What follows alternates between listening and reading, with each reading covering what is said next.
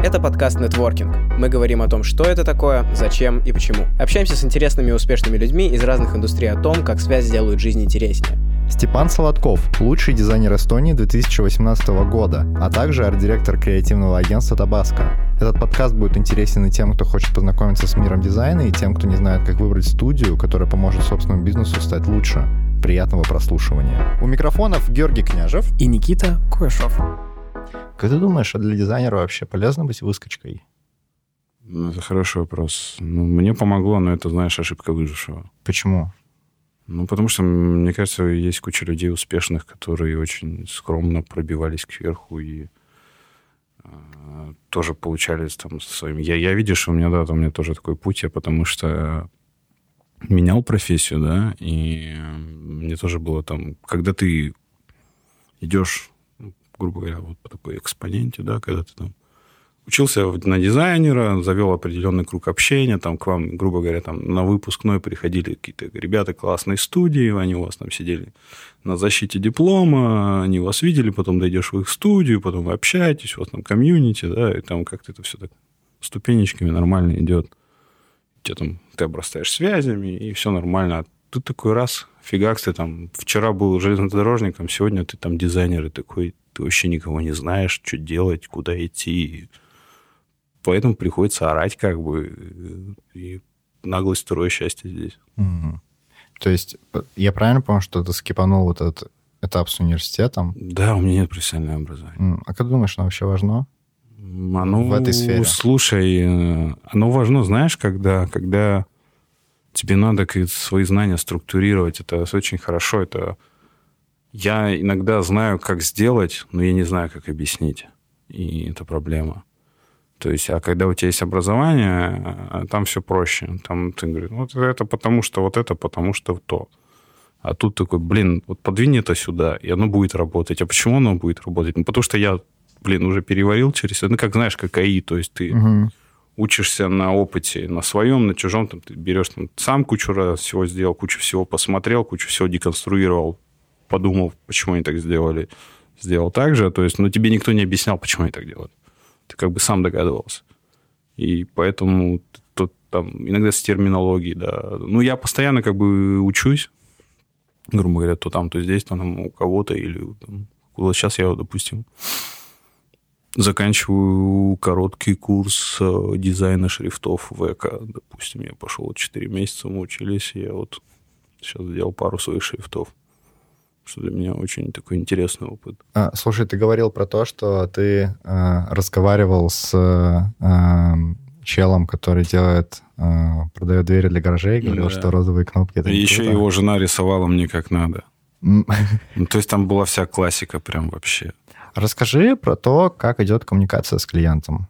То есть э, вот есть э, агентство, Угу. Туда приходят... Давай сначала разберемся базово, чтобы... Ну, давай. Просто это немного может отличаться от агентства к агентству. Угу. От его размера зависит. И от а, что такое агентство? Агентство — это посредник или это исполнитель? Нет, это и то, и другое. А, ну, окей. Скорее Хорошо. всего, это команда, которая делает. Вот ты приходишь, тебе надо, и у тебя есть запросы, вот они тебе готовый продукт выкатывают. То есть а все, вся коммуникация это внутри агентства идет. Окей. И она может быть по-разному построена. И часто вообще бывает такое, что эм, сами ребята, которые делают дизайн, общаются с клиентом. Ну, мы так работаем. Mm. То есть, ну вот сейчас когда... Ну, это зависит, короче, от размера агентства часто. То есть, если вы маленькое агентство, да, вам нет смысла иметь там вот эту прослойку в, в качестве менеджера, если у вас там вы не жонглируете десятью проектами к ряду, и всегда проще общаться самому. То есть, ну, менеджер должен, хороший менеджер, на моем, по моему мнению, должен быть практически незаметен, он должен быть вот, помогать. То есть он, ты что ты сделал, вот ты вот отправь, он отправил, он принять, он принял, там, сформируй мне вот все, что там было от клиента, пришло, потому что это в 10 разных письмах, и мне сейчас кучу времени потрачу, чтобы просто найти все это. Uh-huh. И хороший менеджер просто тебе скомпонует, вот здесь все, все лежит. То есть он, его там нету в проекте. Плохой менеджер, когда он начинает со своими комментариями лезть к проекту, вот это я ненавижу больше всего, когда личность менеджера начинает проявляться, влиять на дизайн. Uh-huh. У нас есть как бы... У тебя уже есть сторона клиента, которую тебе надо как бы контролировать, чтобы тоже... Потому что клиентов тоже очень много может быть, и надо его иногда ограничивать. Вот. А когда это уже in-house начинается, еще третья э, такая сущность добавляется, это очень тяжело. А это... Чем это... Ну, насколько много арт-директор должен делать такой работы менеджерской? Тоже зависит от того, насколько у тебя большой штат. А, то есть арт-директор, там, там другая менеджерская работа. Есть менеджерская работа, там типа принять э, там, какие-то правки, комментарии, информацию от клиента, да, это одна. Угу. А арт-директор больше, он как э, режиссер, грубо говоря, э, в фильме. Да, то есть у тебя есть оператор, у тебя есть актеры, и тебе надо всех им сказать, что делать. То есть они твои руки, по сути. Ну, это такой классический арт-директор, да. Угу. То есть э, я говорю, вот нам нужен вот здесь такие шрифт, да, мы закажем его вот у тех людей, там нам нужны такие иллюстрации, мы там, ты или там в штате у тебя есть кто-то, или ты там... То есть, по сути, ты сам ничего не делаешь, ну, можешь mm-hmm. не делать. То есть у тебя есть квалифицированные кадры, которые, ну, тебе надо их как бы всех вот как вот дирижеру в оркестре вот слаженно mm-hmm. спеть, а у тебя есть видение как этот этом, проект типа, должен выглядеть. Арт-директор, он не общается с, с клиентом? Нет, он общается с а, клиентом, окей. конечно. Он общается с клиентом, ты на всех питчах, то есть ты на всех а, встречах, ты брифуешь клиента, потому что ты, ты это видение формируешь. Там, ты да, часто, там, я не знаю, тоже зависит от команды еще, там, можешь быть слэш там стратегом, там, да, да, там, тебе видение надо, или у тебя, если большая команда, у тебя может быть отдельно стратег, там, то есть вы формируете вот это настроение, которое будет э, у проекта. А, то есть, э, ну, полностью картинку в голове рисуете, а потом вам уже надо ее, уже говорю, интерпретировать угу. в реальный какой-то объект. Как бы ты сказал, а, ребята, которые делают веб, и ребята, которые делают рекламу, насколько сильно отличаются? Да не знаю, очень много дизайнеров. Если про, мы про дизайнеров uh говорим, как бы, в очень... агентурном плане, вот с твоей перспективы? Да я не думаю, что сильно тут... Э, очень, я знаю очень много кейсов, когда люди меняли, то есть там они долго в рекламе были, уходили в веб, там переучивались, или наоборот даже из веба уходили куда-то еще. Потому что там в идентику, не знаю, в 3D. Кого что прет? Просто когда-то, ну, иногда ты начинаешь выгорать уже от новой тоже, если ты не ищешь каких-то новых граней. Ну, вот мне просто нравится вот брендингом занимается идентикой, потому что она как бы в себе очень много всего содержит. То есть ты там, там и сайт можно входить, там и там, знаешь, и иллюстрации, и шрифты, и все. То есть это все элементы коммуникации, по сути. Ты делаешь эту коммуникацию. У меня родился вопрос Давай. с точки зрения работы дизайнера, потому что ты, по сути, выбираешь себе разные пути. Либо ты идешь, там, условно, в инхаус, либо ты идешь в фриланс и так mm-hmm. далее. И, условно, я не знаю, как это в дизайне, но, допустим, у меня была похожая история с тем, что я был в инхаус команде, я ушел в фриланс, угу. и у тебя и свободы больше, и, как правило, финансов у тебя появляется больше. Но у тебя рисков больше. И у тебя рисков больше. Да. Но при этом, как бы, находясь в инхаус команде, ты можешь там тем же самым, типа, условно, как бы у себя дома, сидя за компьютером один, ты не будешь, как бы, руководить командой там какой-то и условно развиваться, обучая людей, и как бы учась вместе с ними и ну, руководя да, процесс. ну, это минус работы вот. одного. Вот. И условно, а, какой путь помогает тебе учиться быстрее и больше? Потому что, с одной стороны, как бы фриланс ты тоже должен постоянно учиться, следить за брендами и так далее, а с другой стороны, как бы, ну, в инхаус команде ты общаешься с другими людьми напрямую. Ну, слушай, я видишь, у меня нету опыта чисто фрилансерского, просто я был буквально полгода фрилансером, наверное. Вот чтобы у меня не было какой-то работы. Мне, я, я всегда совмещал, поэтому...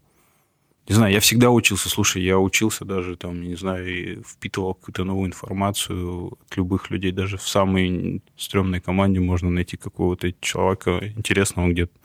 Ну, наверное, да, все-таки полезно иметь какие-то студии, и фриланс, наверное, уже уходить надо чуть-чуть обросший опытом потому что уже проще. Ну и да, в команде, конечно, ты можешь... Ну, с другой стороны, тебя могут включить в команду как фрилансера.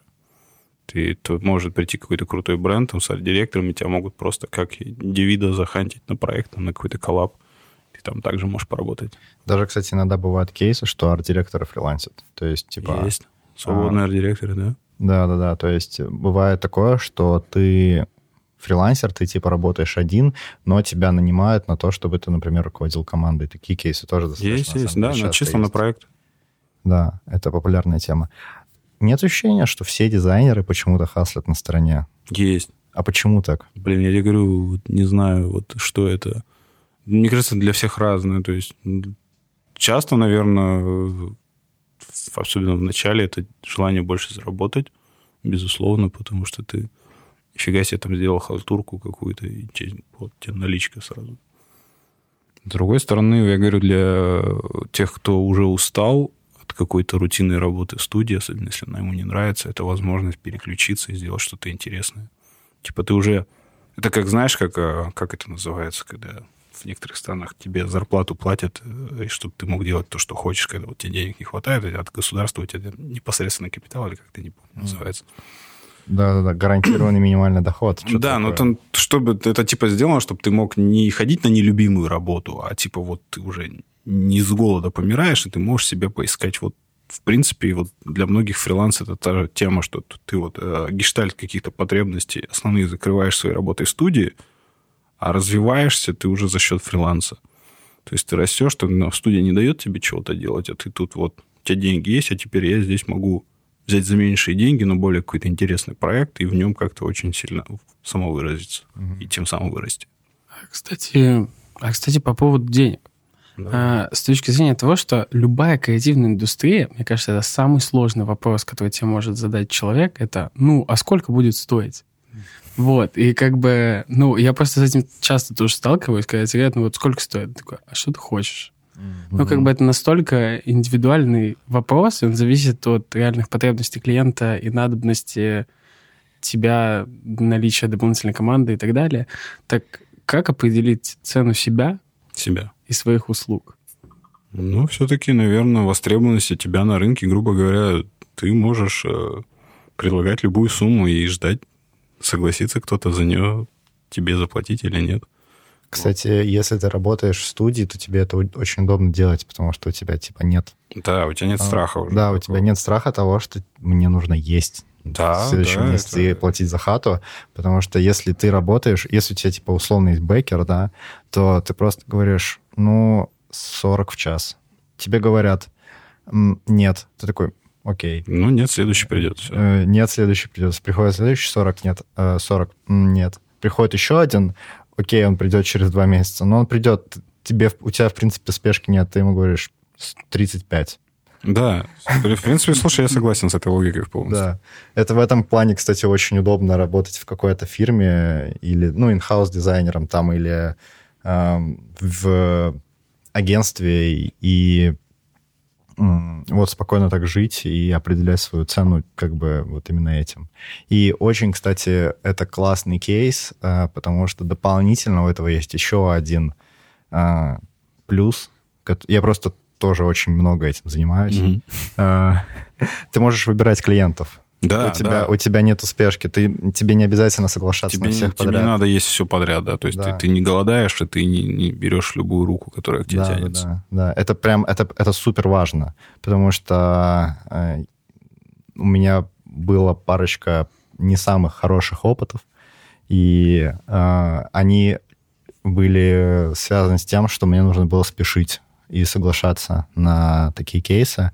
А когда у меня появился бэкер в виде работы, а, появилось намного больше креативных как бы проектов, потому что если, например, типа, ну, мне не нужно никуда спешить. У меня, у меня есть э, финансовая подушка. Это значит то, что либо я могу брать только те проекты, которые как бы меня удовлетворяют, либо по моему ценнику, э, в котором мне комфортно работать, и он повышает мою самооценку, например, либо это очень креативный проект. Э, а если такого нет, то ты просто делаешь сам что-то. Тоже классная тема. Вот, это прям хороший способ. Делаешь сам в плане, просто берешь и что-то придумываешь и ну, да. кидаешься да, в Я вот начал картины рисовать. Реально? Реально? Да. Вау. И там постеры свои. Даже у меня вот был... Этим летом у меня был небольшой опыт. Я даже съездил в Тарту, там была такая art fair. Я поторговал своими постерами. И как? Ну, в ноль отбился, скажем так. То есть ты как бы компенсировал... Затраты на печать. Блин, круто, круто. Вообще... И у меня куча постеров под диваном. Своих же? Ну, я не все продал, то есть я, я сделал больше, я очень себе польстил, то есть, но, но тем, что я продал, я купил. Все. Это, вот это, кстати, вот это, кстати, еще один интересный кейс, про который, э, который часто тоже э, дизайнерами обсуждается. Вот почему-то вот хаслить дополнительно хотят все. Но есть разные способы хасла, да? Ты можешь идти на фриланс, а можешь, например, работать на сток. То да, есть, у меня э... есть одна подружка, она вот на стоках нормально зарабатывает. Но э, это, кстати, очень интересный кейс, потому что вот, например, для меня это вообще непонятно. Но звучит прикольно, потому что это типа чуть ли не passive income на всю ну, жизнь. не совсем. Если ты... Да, не совсем? Нет, Расскажи ну, про это. Ну, да, я тоже это относился как... Ну, типа пассивный доход, да, но если ты, короче, ничего не делаешь долго, ты затухаешь, короче. Там тоже надо постоянно следить за трендами, а, что вообще вот там там очень такое, а, как как это называется, господи, ну тебе надо следить, что вообще рынок хочет и делать именно то, что не ты хочешь, а вот то, что вот в тренде, то, что вот будет очень сильно куплено какая-нибудь иконки какие-нибудь в новом стиле. Там, не знаю, когда флет был, наверное, было сразу с кейморфизма на флет переключаться, ты бы был самый в топе. Угу. И вот такой. И надо постоянно задерживать, да, там, то есть идет спадающий. То есть если ты ничего не делаешь, оно как бы пассивно, да, но через год оно умрет. Я не знаю, как это в индустрии дизайна, но вот, допустим, в индустрии кино с видеостоком это обычно такая же история. То есть либо ты занимаешься только стоками, и ты реально на них зарабатываешь. И люди вообще бабки нормально на это. Да-да. Либо как бы очень сложно. Я знаю людей, которые пытаются совмещать, Угу. И, как правило, это ты там, не знаю, делаешь три проекта параллельно, общаешься с клиентами, параллельно еще делаешь какие-то стоки или пытаешься из этих проектов выбить стоки и так далее. И, как правило, это выходит в то, что у тебя там стоки приносит, условно, там, 15 евро в месяц, потому что ты как бы достаточно времени не потратил на то, чтобы адекватно это все оформить. Да, я тоже всегда, мне очень хотелось как найти какую-то штуку, когда ты раз сделал, она тебе просто деньги приносит вот, постоянно. Но что-то так я и не нашел ее. Хату все, все, все. купить. А? Хату купить. можно. Хату купить. Ну, блин, ее же сначала купить надо. Ну да. На самом деле, все самое интересное происходит в нашем ТГ-канале «Нетворкинг». Ссылка прямо под этим подкастом. Вступайте в сообщество и давайте обсудим. Ты сказал, что ты часто оцениваешь ребят, а, Ну, когда периодически, ты когда- берешь кого-то на работу Ну, или или на проект. просто люди иногда пишут, знаешь. Ага. А, да? Ну да, часто бывает. А, Просто скажи, что думаешь. а ты... Я сам так же писал раньше. Мгм. Это нормально. Это нужно записать всем ребятам, кто только начинает свой путь в дизайне. Да, на самом деле я многим советую это вот, то есть большинству, на самом деле большинству дизайнеров, ну, которых вы считаете там крутыми, польстит, если вы ему напишите и спросите, что ты думаешь. То есть ему лишний раз это потешит самолюбие немножко, и он с радостью ответит. То есть, ну, я вот помню свой личный опыт, когда я был там вообще ничего, никем. Я написывал там всяким, в кавычках, звездам. Больше, ну, проц- процентов 80 отвечал. Мгм. Я даже спрашивал про уник, короче. У меня был опыт, да, я написал а, одному а, челу, которого очень сильно уважаю. А, у меня сейчас такая ситуация, не знаю, что делать с уником. И он мне дал совет. Мгм. Это рабочая тема. Сказал, что нужно оставаться и учиться, потому что это откроет двери. Но сейчас я на академии. Не, на самом деле нет. Это, это, а, слушай, это вот важен нетворкинг. Это, это как ваше тема, название подкаста. Это нормально писать людям. и Иногда можно реально за знакомство нормальное найти. То есть, если ты круто делаешь, человек может тебя заметить, что-нибудь посоветовать или пригласить куда-нибудь. Это, кстати, очень интересный кейс, потому что ребята, которые а, начинают сами, у них а, иногда есть очень большой пробел в комьюнити, который их окружает. вот, вот что- я и как чебурашка, я ходил и искал друзей, вот реально, потому что у тебя нету ни друзей с института, у тебя нету друзей студии, ты там один-одинешенек сидишь там, непонятно где. Да, я вот, я хоть привет, говорил, привет, хочу общаться. Будете дружить со мной. Ну, поэтому, да, как бы главный пункт университета, мне кажется, любой креативной специальности, это в первую очередь люди, ну и знакомства.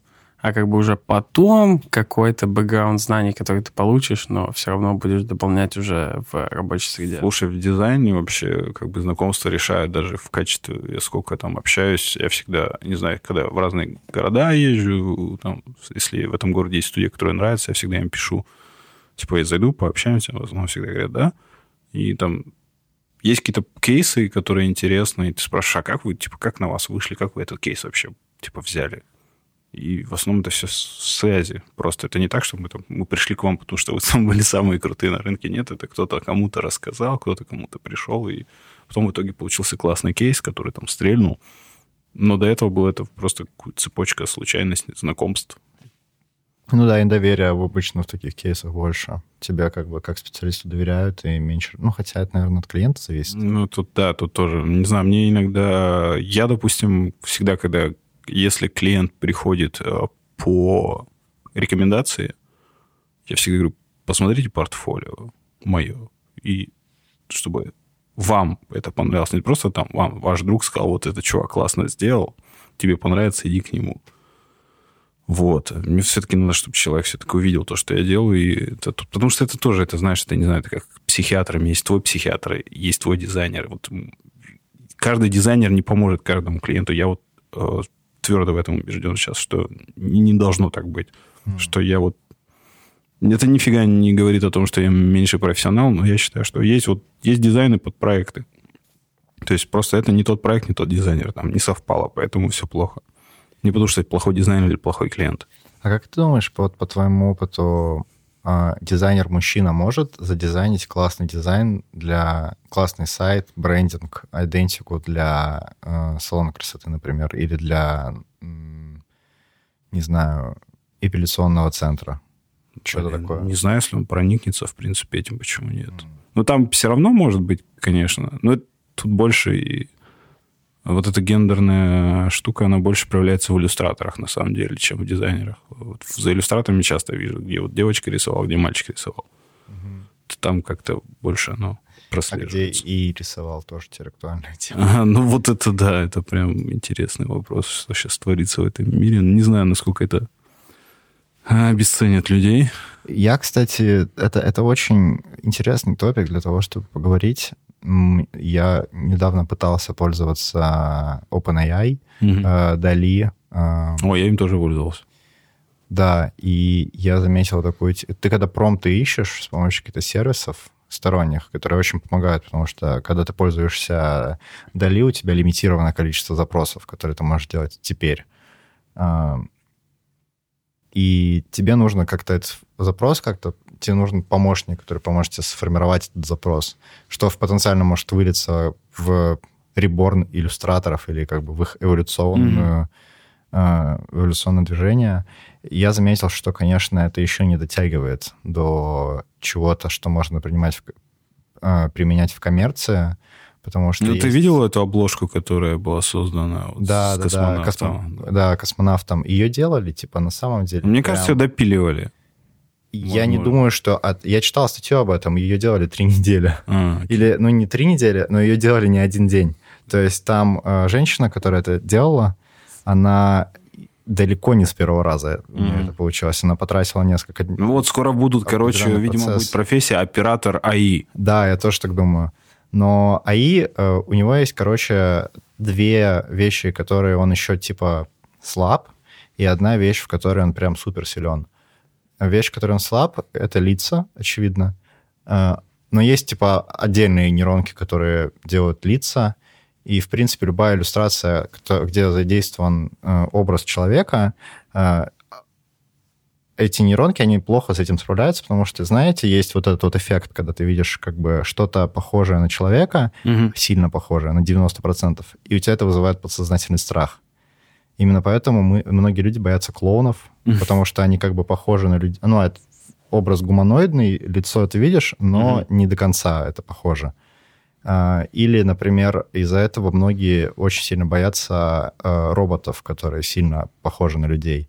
И когда ты генеришь... Ну, типа что-то искусственное, но близкое да, к человеку, да, да, но не что, настоящее. Да, именно. Человек реально испытывает страх. И искусственный интеллект, он вот как раз на этом этапе, когда человек испытывает страх и дискомфорт сильный, потому что это отдаленно похоже на что-то человекообразное. А, второй кейс в том, что вот как раз нужно прям сильно хорошо заниматься операторством, да, и потратить много времени на ввод, но у ИИ есть прям мощный кейс, который прям вытаскивает. А, он очень круто генерит текстуры. Мгм. То есть э, ребята, которые занимаются 3D и эм, ну, работают в блендерах, там все вот это вот, э, они прям говорят, что если мне нужно текстуру кирпичей, например, Я лучше паттерн, туда, да. И которые определенному моему запросу, то я реально найду это быстрее, чем буду просто шерстить сток полдня в поиске идеальных кирпичей, типа. Или там газон, Мгм. текстура камней и так далее. То есть он реально круто справляется с текстурами. Вот. Да, прикольно. Интересные... Я не копал это глубоко, так что да, у меня опыт такой очень поверхностный. Так что я думаю, что еще не скоро начнется этап, когда нас всех заменят искусственным интеллектом. Но было неожиданно, очень неожиданно и удивительно, что э, первыми, одними из первых стали иллюстраторы. Да, да, кстати, вот именно тут больше не по дизайнерам бьет, а по иллюстраторам. Да. Есть уже и AI, который ты вводишь, короче, текст, и он делает тебе видео из стоков по Блин. тексту. Да. Слушай, но он по цвету все равно же не будет, или он прям может, прям чтобы оно вот по фактуре А я, совпадало. я ни разу не пользовался, я просто видел где-то вскользь, и я видел какие-то отрывки из этого видео, но, по сути, оно очень бейсиковое. То есть это условно типа расцветает солнце. У тебя Да. там какой-нибудь самый стоковый из самых стоковых кадров. Ну вот да, то есть ты, не- ты можешь сделать все, но вот, вот тут и нужен art direction. Я вот ты чувство не можешь прекрасного привить AI. Он, он исполнитель, он не, он не чувствует, это хорошо или плохо, это Мгм. подходит или нет. Он просто делает. А, нет ощущения, от- отходя от, от этой темы, вот к арт-директорству больше, нет ощущения, что часто клиентам нужно, не, не всегда нужно что-то красивое. Иногда просто есть какой-то уровень, который просто достаточно перейти, но не обязательно как бы сильно далеко отходить до этого уровня. Ну, нет, конечно, это все зависит от... Ну, это говорит от, о адекватности арт-директора, да, то есть ты должен понимать, что надо и что уместно и неуместно. М. То есть, конечно, можно всегда какую-то дичь предлагать, короче, как бы там фестивальную, но ты понимаешь, что это никак клиенту не поможет, и он не за этим сюда пришел. Как бы, а иногда клиент реально говорит, сделайте мне круто, или там, чтобы офигенно было. А, Вот то есть, такие получается, задача арт-директора еще искать эту грань. То есть, ну, просто реально есть достаточно много кейсов, когда бизнес приходит за каким-то... Я... Мне даже рассказывали историю вот со стороны клиента. Он хотел сайт, который типа вау, который, который получит Red Dot Award, Мгм. типа вот это вот все, который сразу опубликуют на Awards э, Мгм. 3W, и он типа попадет в топ, э, им нужен вот такой сайт, и его сделали но э, отклика не было. И э, чел, который э, заплатил большие деньги за такой прям сильный, крутой сайт с кучей анимаций, там прям очень модно, очень фестивально, хорошее слово, ему пришлось откатываться. Ну, потому Ему что он сам совершил ошибку, а как бы ему а, об этой ошибке не сказали. Мгм. То есть, э, когда он пришел, когда тебе клиент приходит с запросом, ты же анализируешь его бизнес. Ты анализируешь э, тот запрос, который он тебе приходит. Но если ему, возможно, ему сказали, возможно, это не будет там Мгм. эффективно, да. А Он сказал, нет, я хочу. Он тебе сказал, ну, хочешь, платишь, пожалуйста. Тут, знаешь, а- обсуждать об это очень сложно, ты не знаешь там всей кухни. То есть, может быть, куча... Ну да, тут всегда важно клиенту говорить правду тоже. Когда клиент там, не знаю, немножко бредит, то, что... Или он думает, что здесь проблема, а проблема в другом. И тут тоже два пути есть. Там люди, которые просто, ну, клиент сказал, мы делаем. Вот. А иногда очень часто люди боятся просто сказать что-то не так, клиента потерять или что-то. То есть, типа, еще одно важное качество классного арт-директора — это, условно говоря, в нужный момент красиво послать. Э, Не, не послать. Не, слушай, объяснить. Не, зачем пос- послать другое? Просто иногда надо просто иметь смелость сказать, слушайте, а возможно, вам не это нужно. Мы вам можем помочь, но надо сделать другое. Мгм. Просто аккуратно это сказать. Ну, не хамя там, я не знаю. Получается, Art Direction — это история полностью про коммуникацию, э, чувство стиля и запроса, и умение реализовывать. Ну, вернее, умение найти способ реализовать что-то. Ну, знать, как это сделать, или знать тех, кто это знает, как это сделать. А и вообще знать, что возможно, что нельзя. То есть можно придумать много. Вот это тоже хорошая грань, знаешь, между то, что можно реализовать, и что нельзя реализовать. И хороший арт-директор, в первую очередь, предлагая идею, сразу должен подумать о том, как это будет сделано. Угу. Потому что иначе можно столкнуться с штукой, ты продал идею клиенту, а она не рабочая, ты не можешь ее реализовать. Угу. То есть просто она ну, не делается, как ты придумал. Угу. И вот я, я всегда об этом думаю сразу. Так и так. Если я предложу это, как оно будет сделано? Так, так, работает. Можно продавать. Скорее можно сформулировать это правило как думать о последствиях. Ну, вот. ну просто часто сталкивался, что когда это, знаешь, там брифится, брейнштормятся какие-то, люди там просто накидываются какая-нибудь дичь, которая, и ты сидишь сразу, погоди, нет. Вот это сразу не работает. Вот мы сюда пойдем, очень плохо все будет. И главное объяснить и сказать, почему. Потому что люди часто не понимают, у них нет такой экспертизы, как у тебя, и надо просто объяснить им, почему вот это не стоит, это будет плохо. Угу. А момент фестивалей э, очень интересная тема, мне кажется, с точки зрения того, что вот, а реально зачем нужны фестивали? С одной стороны, есть самое банальное, о чем можно подумать, это как бы ну, твое имя. Ты как бы засветился. Это тебе... Fair. Я да, да, да. Тебя типа поставили на фестивале, у тебя есть вот эта вот плашка, которую ты можешь теперь ставить на свои там работы, профили и так далее.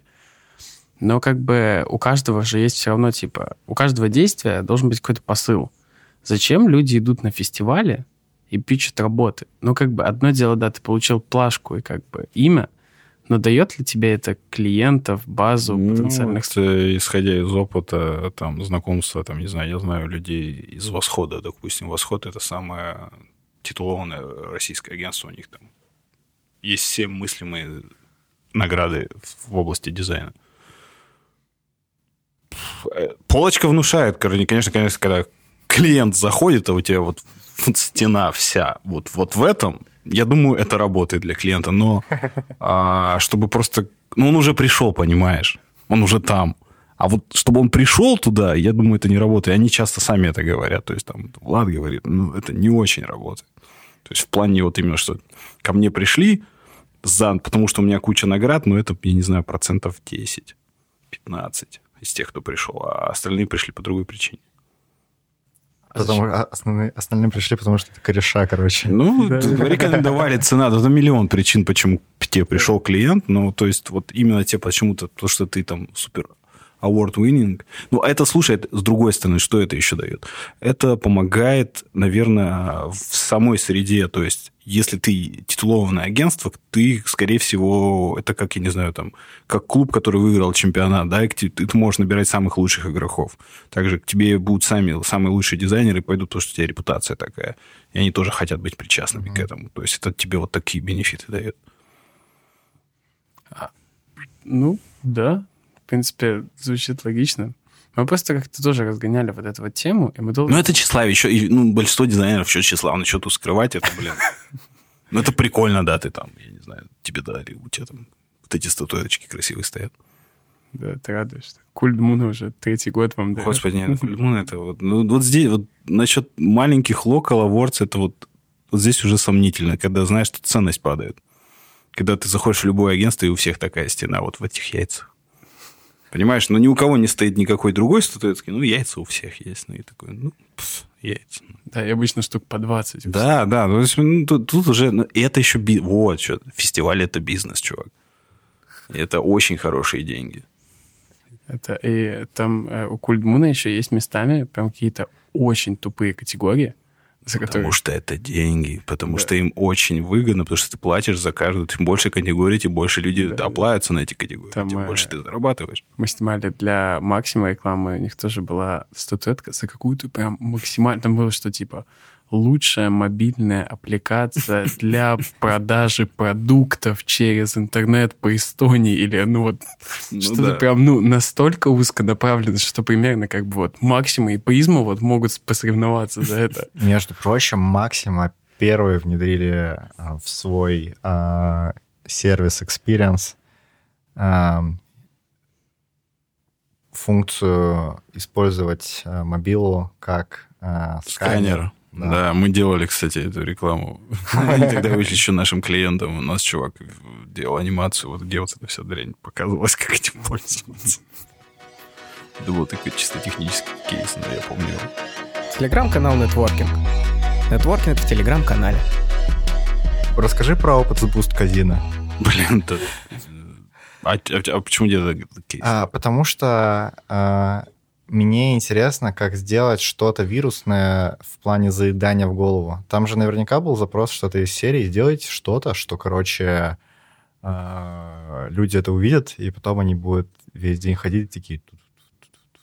Ну, что-то такое, типа... Чувак, ну, вирусность еще зачастую зависит от того, что, блин, сколько бабок в промоушен вкладывается. Как э, они влупляют в промоушен, так и понятно. Они там из каждого утюга играли в свое время. То есть, ну, тут тоже, ты, мне кажется, любую ерунду покажи столько раз, она запомнится. И вот в этом, короче, это была подводка к важному вопросу. Mm-hmm. А, а нет ощущения, что классный бренд и идентику формирует маркетинговый бюджет, а не качество логотипа и брендинга. Есть такая штука, и даже я тебе могу сказать, что вообще идентика — это добавленная стоимость, по сути. Ты можешь быть офигенно крутым заведением, я не знаю, что-то продюсером чего-то и жить просто на сарафанном радио, имея всратый абсолютно идентику и быть успешным. Как бы куча, особенно там, не знаю, в еде, в шаурмячных, я знаю, что... Вот, вот слушай, все самые классные шаурмячные, где вкусно, у них у всех сратый дизайн, а все модные шаурмячные — говно. И вот это просто это доказывает вот эту теорию, понимаешь? Ты можешь быть супер успешным. Это категорийная штука, кстати, часто. То есть в каких-то категориях идентика, наоборот, вредит даже. Mm-hmm. Потому что, особенно в продуктовом, э, в дизайне упаковки идентика может сильно повредить. Если ты а, категорию перепутаешь, можно оттолкнуть. Потому что если ты, допустим, для какого-то дешевого продукта сделаешь слишком круто, люди подумают, где-то обман. Угу. И типа, нет, ну и слушай, ну а, вот типа это... не поверят в Да, вот это 2 евро. Нет. Почему она выглядит на 30? Типа, Блин, где, где обман? Блин. Иногда, потому что я работал в упаковке, и иногда надо именно в срата делать. Вот, вот неважно, насколько ты хороший дизайнер, это категория такая. То есть, если ты делаешь дешевую водку, она не должна выглядеть как абсолют. Ты не можешь минимализм, и тебе надо медалек нахерачить. Понимаешь, иначе люди не купят. Она на полке будет выделяться, как, вот, как какая-то белая ворона, и странная фигня, нет. Вот так вот. Можно очень легко на бытовом опыте, ну, вот мне это очень нравится на магазинах, на магазины примерять, потому что, типа, бабушка не пойдет в Солярис, да, э, продуктовый отдел Соляриса, это будет для нее как такой... Эм, ну, это too э, Это будет как какой-то барьер для нее служить э, психологический. Э, ну да, потому ты это заметил, потому в основном еще все лоукостеры, они какие-то либо синенькие, либо красненькие, они еще с дикими логотипами должны быть всегда. Mm-hmm. Это а, тоже часть коммуникации. А, кстати, ты веришь в то, что у цвета есть психология? Вот это, кстати... Э, это такой навязанный конструкт, наверное. Она... Я в это верю, потому что нам всем это навязали, и мы все сами в это поверили. Мне кажется, так это работает. Нет, я знаю всю эту психологию цвета, какой за какой отвечает. Я не знаю, насколько это прям работает. Ну да, там половина банков синенькие, и это бесит. Угу. Это половина банков синенькие, но самый яркий пример э, той же самой России, там все называют цвета, э, там все называют банки по цветам, как бы, насколько я могу судить ты либо в желтом банке, либо в красном банке, ну, либо в зеленом есть, банке, ну, да, тут там, либо в синем банке. То есть тут как бы... Нет, самое... если ты будешь просто в каждой стране брать банк, там всегда есть какое-то синее, там всегда, потому что синее это надежность, и там половина каких-нибудь финансовых, если ты особенно какие-нибудь финансовых контор, которые с деньгами работают, они будут все синего цвета, там сине-золотым, синим сереньким. Что такое? Вот эти такой темно-синий, такие в грязную уходящие. Uh-huh, uh-huh. А стоит доказывать клиенту, что типа а тут не доказывать, тут надо вопрос, что хочет клиент. То есть, если клиент хочет вот outstanding, да, что он выделится, хочет, вот они вот все синенькие, а он готов, вот, не знаю, в России тоже пример был Рокетбанк. Угу. Они там всякую дичь делали. И за счет этого, ну, у них аудитория, у них цель была такая. Нам не нужны вот э, те, кто вот эти бабушки и дедушки, все, кто придут, нам нужна молодежь. Угу. И они так молодежь получили. Угу. Все самые прогрессивные ходили.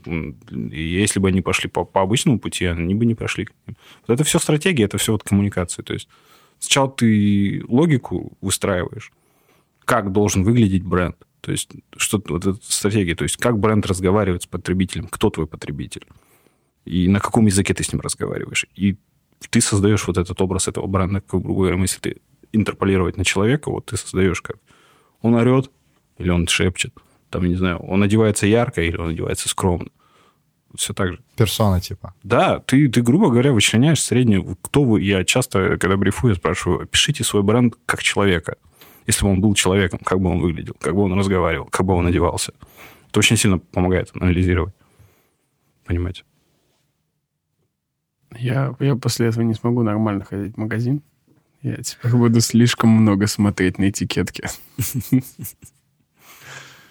Слушай, ты это делаешь подсознательно, ты все равно как бы...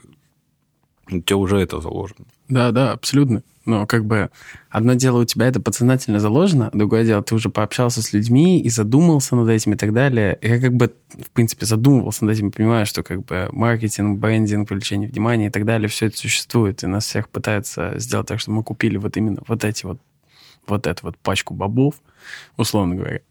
Но э, когда ты именно говоришь с людьми больше и больше о дизайне, у нас были подкасты и так далее, mm-hmm. и начинаешь углубляться в это, и вот все больше ходишь, и начинаешь на какие-то детали смотреть, и тебе так интереснее становится жить. Ну да, это как тебе, ты знаешь, стекло разбилось в голове. А, ну так было, да, всегда.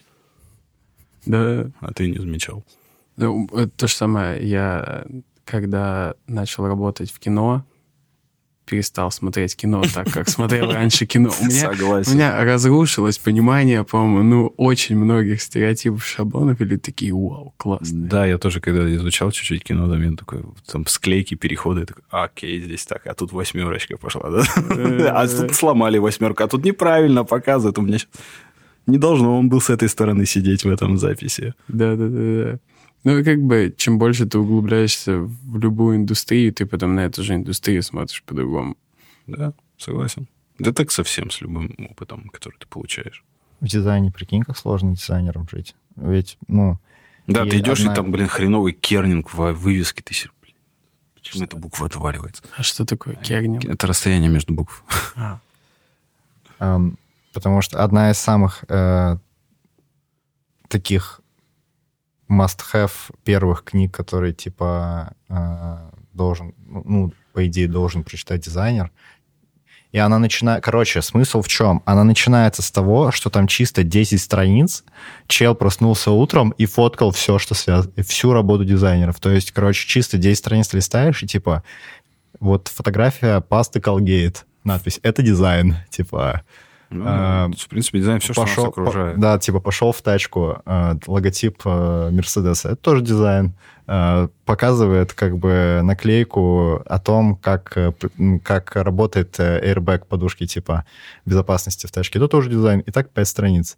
И каждый раз, когда ты просыпаешься, и я вот недавно залип жестко на упаковку эм, хлопьев э, Kellogg's, а, потому что у них есть... Э, я такой, типа, я смотрел на то, что... Ну, вот часто в дизайне упаковки начинают делать так, что как бы название, оно... Э, его нельзя прочитать с какой-то э, поверхности. Вот просто смотришь на него, его можно прочитать, вот оно полностью написано на какой-то из э, э, поверхностей. Оно mm-hmm. всегда, на, например, на двух поверхностях. Такое часто делать. Ну, что оно Слева и прямо, да. И у Келлога там, типа, смысл в том, что надпись, она не помещается на одной она вылетает. поверхности, она вылетает в бок.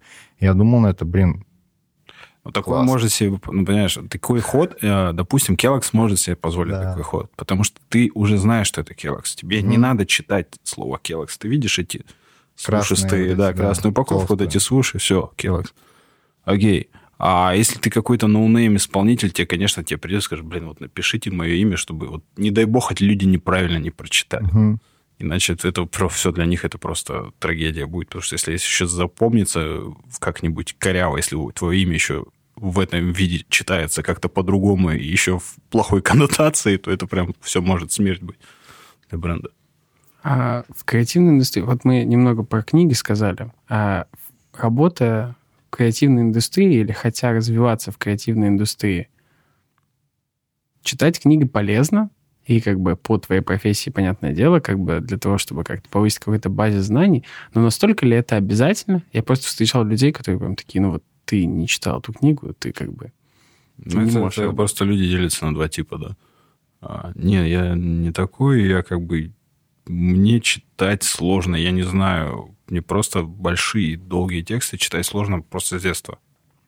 Я больше визуал, я информацию больше через глаза запоминаю, чем через текст.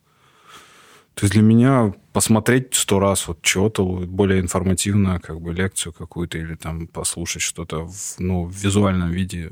А книжки я как справочную литературу использую, то есть там, где уже там можно конкретно примеры разбираются или что-то такое. Вот, а где просто идут какие-то описания кейсов длинные, текстовые. Мне лучше, блин, я послушаю кого-нибудь. Тоже, я не знаю, тот же Майкл Бейрут, который там выпустил вот эту книгу, там, это, если что, партнер Пентаграмма, одна из известных очень студий всемирных дизайнеров. А, ты это видишь? Вот эта книга? Блин, да, по-моему. Там, где он рассказывает про свои а, кейсы. Now you can see it. Э, она написана как книга Лебедева. Там, типа, маленькие, типа, в формате да, одна глава, две страницы. Да-да, так какие-то заметки, какие-то вот э, истории, все. Вот, э, блин. Я начал читать и не могу. Просто все. А вот просто послушал его лекцию, все нормально. Угу. В принципе, он там то же самое травит. Поэтому в этом плане, а если тебе там хочется, не знаю, какой-то там классики, типа Чихальда почитать, там, не знаю, про типографику или что-то такое, то можно полистать, да, там в плане, там, забыл, что-то посмотрел, пролистал, посмотрел, да. Мне кажется, что в плане книг э, дизайнер, дизайнеру очень важно быть любопытным и э, видишь, э, дизайн и, в принципе, киноиндустрия — это такие... Ну, дизайн, наверное, в большей степени. Сферы, которые соприкасаются со всем, как бы. Ну, то есть к тебе может прийти абсолютно любой чел с абсолютно разной экспертизой и сказать, типа, вот сегодня к тебе придет... Ну, обычно к тебе приходит, обычно твоя клиентура плюс-минус из одной сферы, но, в принципе, может быть кейс, когда к тебе приходит агентство, которое, ну, юридическое бюро, а потом к тебе приходит салон красоты, а потом к тебе приходит э, шаурмячное, условно, типа, да, и у тебя должен быть достаточно широкий э, спектр интересов, кругозор, потому что, в принципе, везде ты должен хотя бы чуть-чуть разбираться, хотя бы понимать, как бы, как выглядит там. Ну, тебе всегда надо проводить анализ, то есть что за среда, как конкуренты выглядят, то есть, грубо говоря, что вообще делают, как работает, ну, это все Ну, и, и тебе намного легче, если у тебя есть уже какое-то базовое понимание. То есть э, я наблюдение такое есть чисто личностное, очень субъективное, что ребята, которые интересуются всем, прям все, все по чуть-чуть читают, им типа в дизайне чуть легче, потому что ним, например, приходит чел из э, юриспруденции, и там он уже готов, типа, сказать, что, типа, вот у вас там... Он, он уже немножко понимает граунд бизнеса, и, и который, для который, который является его заказчиком, и ему легче работать с ним уже, начинать с первых, как бы, нот. Кажется, это сурово. Ну, это да, но это может быть, вот если ты там работаешь с брендингом, причем разнообразным. Есть же куча студий там и дизайнеров, которые специализируются на каких-то очень узких вещах. Там есть там небольшие маленькие студии какие-то европейские, которые вот они все делают. Книжный дизайн, причем этот дизайн книг определен только и там о каких-то об арта, да, там, об искусстве что-то. Uh-huh. И вот и они даже никогда не будут там верстать какую-то публицистику или, не знаю, какой-то вот просто pulp fiction, что называется. Они поэтому им и не надо, наверное. Зато uh-huh. они очень узко, очень знают всю эту категорию и знают, как в ней классно сделать. А, хотел тебя спросить такую вещь. Mm-hmm. Расскажи э, потенциальному, э, ну, чело- любому предпринимателю, как ему выбрать э, исполнителя на дизайн. Вот э, у тебя есть запрос, тебе нужно сделать типа брендинг плюс сайт, mm-hmm. плюс еще что-нибудь. Ну там. Как тебе... найти компетентного? Как найти того, кто это сделает, чтобы они потом у тебя чтобы они тебе не сделали пятистраничный лондос за там несколько десятков тысяч евро, э, чтобы они сделали это нормально в срок. Ну, слушай, тут, конечно, это невозможно сразу. Тут, ну, репутация, ну, да, если ты вообще никак не связан, ну, не знаю. А, посмотреть, что делают, во-первых, как бы, ну, всегда за дизайнера говорит его портфолио. Мне кажется, тут, такая очень специфическая сфера, когда вот uh-huh. товар лицом показывают. То есть посмотреть, нравится ли тебе это, и если ты... То есть не приходить, а если ты посмотрел вот портфолио все, и там тебе ничего не понравилось, не стоит туда идти явно. И с запросом типа сделайте, как я хочу. Потому что, скорее всего, ты не увидишь там, так, если тебе не понравилось, что они делают, скорее всего, они не смогут. То есть не относиться к ним как вы именно исполнителем твои, только искать все-таки дизайнера под себя, uh-huh. чтобы был какой-то контакт даже на уровне вот э, эстетической uh-huh. вещи. То есть, ну, либо если это что-то совсем техническое, там, ну, тогда не знаю даже. Ну, связи, конечно, очень много поспрашивать, репутация, то есть э, тоже всегда играет, чего уж тут греха таить. Если там кому-то хорошо сделал, потом тебе куча. У меня вот был как-то... Если я делал ресторан, у меня были какие-то удачные ресторанные кейсы, потом у меня была куча клиентов с ресторанами, которые пришли и говорили, сделать его так же, сделать его так же. Ты делаешь, делаешь, потом в какой-то момент я просто убрал все ресторанные кейсы из портфолио, потому что мне надоело это делать. У дизайнера должно быть много кейсов в портфолио? Нет. Сколько вот, ну, типа, если у тебя там ну, не знаю, ну, до 20, мне кажется. Mm. 20 ну, это много или мало? Это нормально. Mm. Окей. Мне кажется, это вот, э, чтобы показать, что у тебя 15 даже может быть, даже, даже может, допустим. Ну, показать то, что ты, ты, ты в чем силен, и то, что ты хочешь делать. То есть не стоит вкласть в портфолио то, что ты не хочешь делать, как я вот говорю уже. То есть если ты не хочешь делать, не знаю, лендинги, не клади ты эти лендинги в портфолио, потому что те за ними придут. Вот, и не клади все в подряд. Ну, лучше, блин, плохо, два плохеньких кейса, чем 10 там. То есть лучше два хороших кейса, чем 15 плохеньких, там, непонятно каких. И тут консистенции должно быть однородно, да, то есть если а, ты делал когда-то, и ты перерос это, убирай нафиг оттуда. То есть, ну, не надо, вот иначе, иначе, иначе диссонанс, ты смотришь, а ты вот так делаешь или вот так, а вот так было сделано, потому что это случайность, тебе повезло, ты так хорошо сделал, потому что в основном у тебя все плохо. Как бы таких сомнений не должно рождаться в голове человека. Mm-hmm. Прикольно. Ну, когда в магазин пришел, вот знаешь, что у тебя качественная вещь висит, и несколько откровенно некачественных.